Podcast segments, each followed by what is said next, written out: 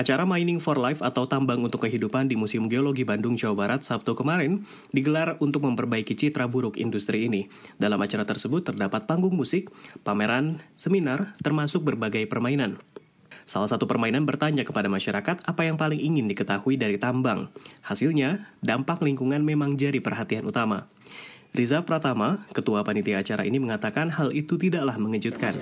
Oh, tentu saja tidak kaget itu udah udah kita ditambang ya kita udah makanan sehari-hari itu. Jadi jadi memang um, kita kita bilang memang memang ada dampak terhadap itu. Tapi bagaimana kita me, uh, memitigasi dan me, me, mengecilkan dampak itu terhadap terhadap Eh, lingkungan dan masyarakat sekitar. Sosial. Juru bicara PT Freeport Indonesia ini mengatakan, meski kalangan industri tambang terikat pada aturan yang ketat, sorotan tajam kerap dilayangkan kepada mereka. Dari pemerintah daerah ada, dari internasional pun kita ada. Jadi itu sangat ketat dan itu tiap tahun secara berkala diaudit. Jadi uh, bayangkan kalau perusahaan seperti kita diaudit ternyata ada temuan yang tidak ini itu operasi kita bisa ditutup. Jadi resikonya sangat besar. Industri tambang memang berkontribusi besar bagi masyarakat dan juga negara.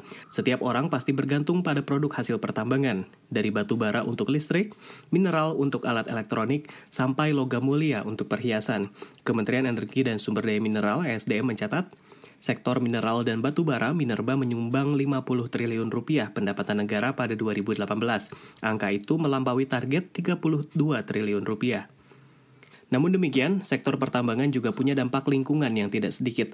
Laporan jaringan advokasi tambang Jatam mengungkap, Aktivitas pertambangan batu bara misalnya meninggalkan tanah yang tandus, daerah tangkapan air yang tercekik dan terpolusi, serta air tanah yang habis. Dalam laporan akhir tahun 2018, Jata mencatat laporan batu bara beroperasi pada lahan seluas 4 juta hektar di 23 provinsi. Paling banyak di Kalimantan Timur, Sumatera Selatan, dan Kalimantan Selatan. Lembaga ini juga menemukan praktik korupsi kerap terjadi dalam sektor tambang. Selama 2014 sampai 2018, terdapat 23 dugaan korupsi dengan kerugian negara diperkirakan mencapai 210 triliun rupiah. Selain itu, industri tambang juga sering meninggalkan bekas galian yang seharusnya ditutup kembali atau direklamasi. Jata menemukan 3 ribuan lubang tambang bekas batu bara, mayoritas di Kalimantan Timur, yang telah memakan korban setidaknya 30 orang.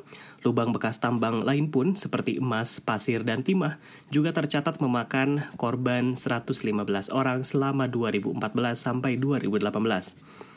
Panitia acara Mining for Life yang terdiri atas Indonesia Mining Association IMA dan disponsori sejumlah perusahaan tambang mengakui masih ada perusahaan yang tidak taat aturan. Riza mengatakan pengawasan itu jadi kewenangan pemerintah. Nah, dan dan dan memang memang ada saya nggak akui ada penambang yang tidak melakukan uh, yang seharusnya mereka lakukan untuk reklamasi tapi ya itu itu ada itu adalah bagian pengawasan daripada negara dan juga industri seperti asosiasi yang harus bersama-sama melihat mana tambang saja yang, yang tidak melakukan apa uh, kewajibannya. Deputi Direktur Eksekutif IMA Joko Widoyatno Suwanto mengatakan pemerintah kesulitan mengawasi perusahaan tambang. Dari sekitar 3.000 izin tambang yang beroperasi di Indonesia, pemerintah saat ini baru memiliki 900-an inspektur pengawas tambang. Artinya masing-masing harus mengawasi tiga lokasi, itu pun berjauhan. 500 kilo, 600 kilo dari pusat jadi bisa dibayangkan kalau pengawasannya uh, semakin berkurang. Para pengawas ini juga harus memperhatikan pertambangan ilegal dan pertambangan rakyat yang tersebar di banyak lokasi. Selaku asosiasi, IMA memberikan pelatihan lingkungan kepada para pegawai dari perusahaan yang dinaunginya. Selain itu, pihaknya juga terus mendorong perusahaan untuk tunduk pada praktik pertambangan hijau. Ketua Komite Humas IMA, Anita Avianti menjelaskan, perusahaan tambang, baik kecil ataupun besar, diwajibkan mengembalikan lingkungan seperti semula. Aktivitas dari tanaman yang harus ditanam adalah tanaman yang sama sebelum lahan tersebut digunakan untuk tambang. Jadi kita harus memastikan jenis tanaman, jenis flora, fauna. Lewat praktik yang lebih ramah lingkungan, citra industri ini diharapkan jadi lebih baik.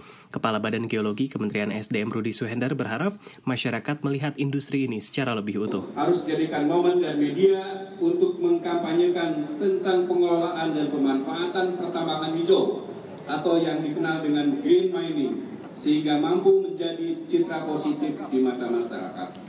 Dari Bandung, Jawa Barat, Rio Toskal melaporkan untuk VOA Washington.